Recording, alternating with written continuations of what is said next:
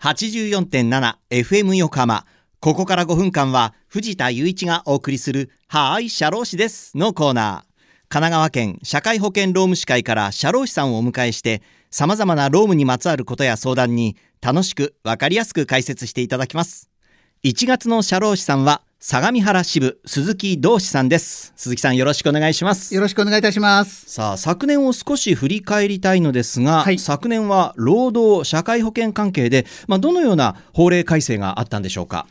はい。まず、令和4年4月1日から、中小企業を含む全企業にパワーハラスメント防止措置が義務化されました。はいそして、令和4年10月1日には、最低賃金の改定、雇用保険料率の改正、社会保険の適用拡大、産後パパ育休制度が始まりました。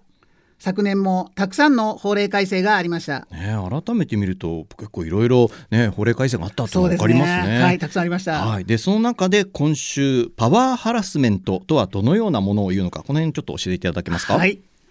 まず、パワーハラスメントの定義を確認したいと思います。はいパワーハラスメントの定義は、次の1から3の3つの要素の全てを満たす行為を言います。はい1、優越的な関係を背景とした言動。はい2、業務上必要かつ相当な範囲を超えたもの。はい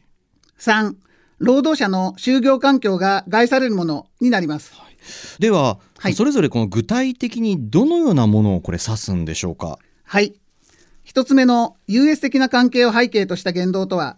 一番わかりやすい例で言うならば、上司から部下に対する言動です。はいその他にも、集団となった部下から上司に対して行う言動なども、優越的な関係を背景とした言動と言えます。はい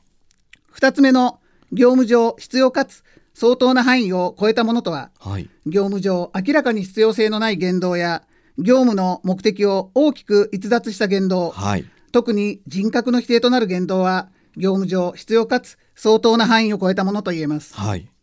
三つ目の、労働者の就業環境が害されるものとは、これらの言動により、労働者が身体的または精神的に苦痛を与えられ、就業環境が不快なものとなったために、能力の発揮に重大な悪影響が生じるなど、労働者が就業する上で看過できない程度の支障が生じることを言います。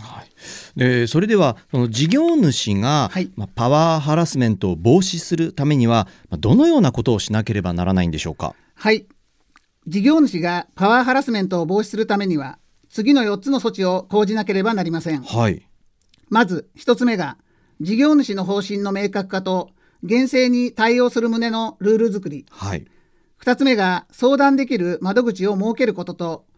適切に対応することができる体制づくり。はい3つ目が、ハラスメントが発生したときに、迅速に対応し、再発防止に向けた措置を講じること。はい4つ目が、プライバシー保護やハラスメントの相談をしたことを理由として、不利益な取り扱いをしないようにすることです。はいいろいろ申し上げましたが、パワハラを含めたハラスメントは、人それぞれの価値観や人手不足の状態など、会社の業務体制からも発生しやすくなったりしますので、注意が必要です。はいそれから何よりも重要なのが、例えば自分が相手の立場だったら、この指導、注意の仕方で素直に聞き入れるかを考えてみると良いと思います。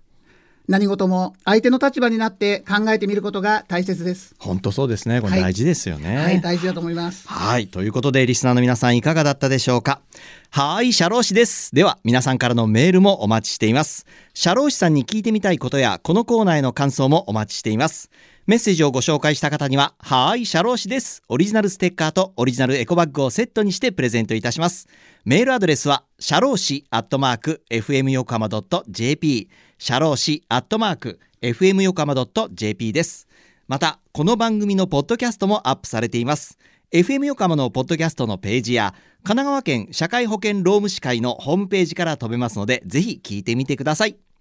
さてそろそろお別れの時間です。ここまでのお相手は藤田雄一と鈴木同士でした。この後は再び浅見ルナさんのサンデーグッドバイブスでお楽しみください。それでははーい社労士です。また来週の日曜日午後2時30分にお会いしましょう